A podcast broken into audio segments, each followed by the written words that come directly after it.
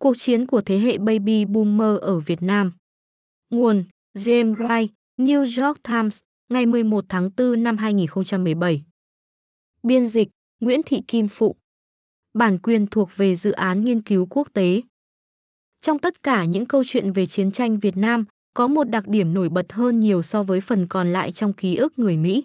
Đó là cuộc chiến của thế hệ Baby Boomer, những người sinh ra sau Thế chiến II. Đến mùa xuân năm 1967, hầu hết lính Mỹ thiệt mạng trong cuộc chiến đều ra đời vào năm 1946 hoặc sau đó. Để hiểu chiến tranh, chúng ta phải hiểu điều gì đã thúc đẩy thế hệ người Mỹ này không đơn thuần chỉ phản chiến, mà còn thực sự chiến đấu, và sau đó là cố gắng tìm cách thoát ra. Người ta dễ dàng bắt đầu chiến tranh hơn là kết thúc nó.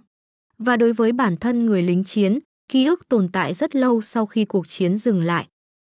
Trong lễ nhậm chức vào tháng 1 năm 1961, Tổng thống John Kennedy nói, hãy cho mọi quốc gia biết, dù họ có muốn hay không, rằng chúng ta sẽ trả bất cứ giá nào, chịu bất kỳ gánh nặng nào, chấp nhận bất kỳ khó khăn nào, hỗ trợ bất kỳ người bạn nào, chống lại bất kỳ kẻ thù nào để đảm bảo sự sống còn và thành công của nền tự do.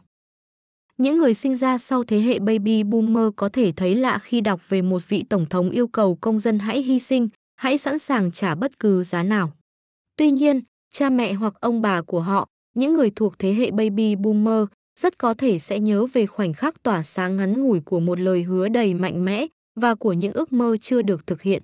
Chính tiếng vọng của lời kêu gọi ấy chỉ vài năm sau đã thúc giục hàng trăm ngàn thanh niên nhập ngũ và tới Việt Nam để có cơ hội bảo vệ sự thành công của nền tự do, cũng như khiến cho rất nhiều người trẻ khác ở Mỹ ủng hộ cuộc chiến, chí ít là trong giai đoạn đầu. Nhưng trong ký ức của phần lớn chúng ta, thế hệ baby boomer nhanh chóng quay sang chống chiến tranh. Có nhiều người phản đối, nhưng cũng có nhiều người tham gia phục vụ trong cuộc chiến. Hơn 10 triệu người thuộc thế hệ baby boomer phục vụ trong quân đội, tức là khoảng 40% nam giới thuộc thế hệ của họ. Nhiều người trong số này phục vụ tại Việt Nam. Số người thuộc thế hệ baby boomer chết trong chiến tranh Việt Nam lớn hơn số người trốn sang Canada hoặc vào tù vì từ chối thực hiện nghĩa vụ quân sự. Những người lính baby boomer có thể là những người lao động chân tay và là thiểu số so với trung bình thế hệ của mình, nhưng họ không phải là kẻ ngoài lề, càng không phải là kẻ duy nhất chiến đấu. Tham gia chiến đấu cũng có những sinh viên bỏ học đại học và những người đã tốt nghiệp, không chỉ trong vai trò các sĩ quan. Hồ sơ của những người lính này phức tạp hơn nhiều so với định kiến của chúng ta về họ. Những người đàn ông và phụ nữ Mỹ ở Việt Nam không được xác định bằng biểu tượng hòa bình và chuỗi hạt tình yêu mà họ xăm, dù một vài người chứng chúng. Họ không phải là một nhóm người bị bắt đi nghĩa vụ quân sự và nổi loạn, dù nhiều người đã bị bắt đi lính. Và nếu không bắt đầu nhiệm vụ chiến đấu của mình bằng sự vỡ mộng, rất có thể họ sẽ kết thúc cuộc chiến với cách nhìn đó.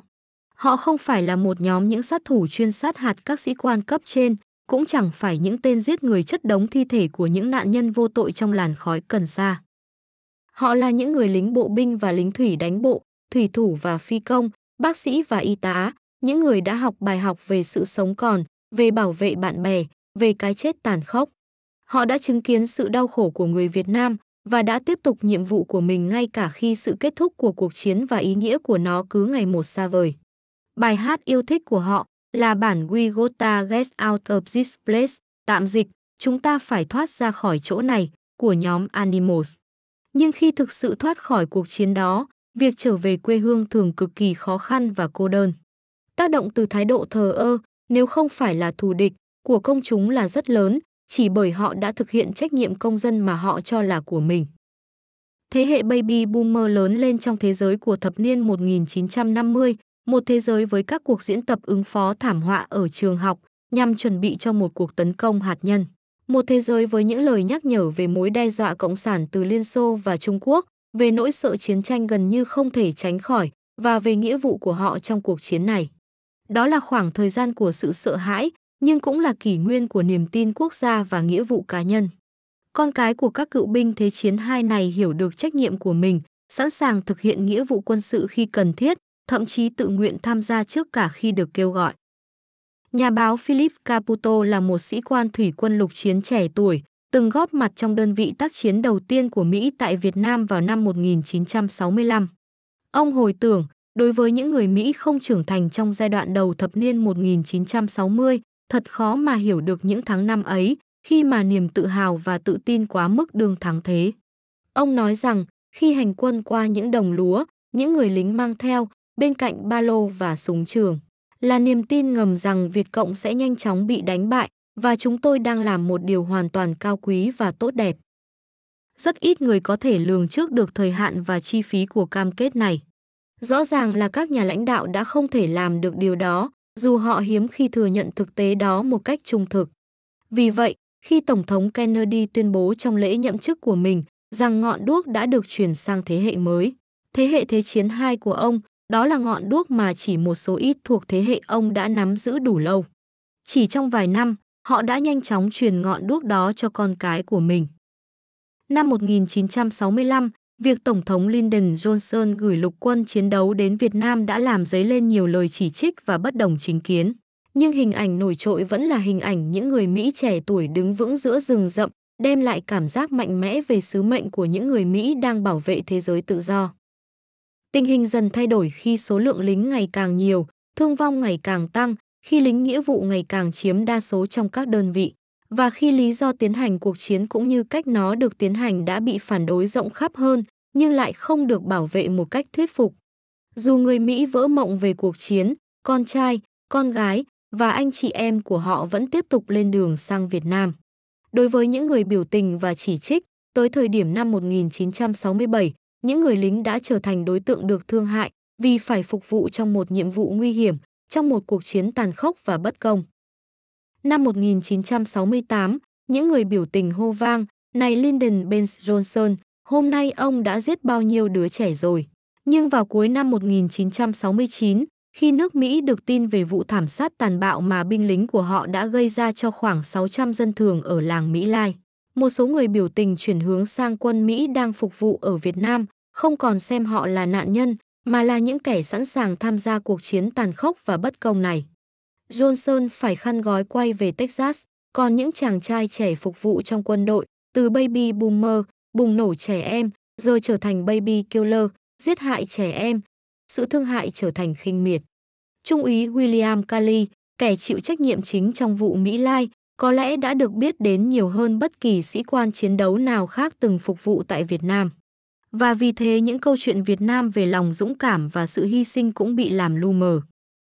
Vụ thảm sát Mỹ Lai đã đóng khung hình ảnh mà đối với nhiều người, khi nhìn lại, đã mô tả về thế hệ người Mỹ lớn lên trong thời kỳ chiến tranh Việt Nam. Cuộc chiến của họ chính là cuộc chiến trong phim Apocalypse Now. Dù vậy, bộ phim có rất ít liên quan đến các sự kiện và trải nghiệm trong chiến tranh Việt Nam.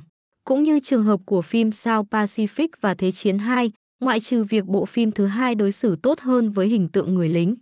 Đa số các cựu chiến binh Việt Nam đã phục vụ một cách vinh dự và dũng cảm.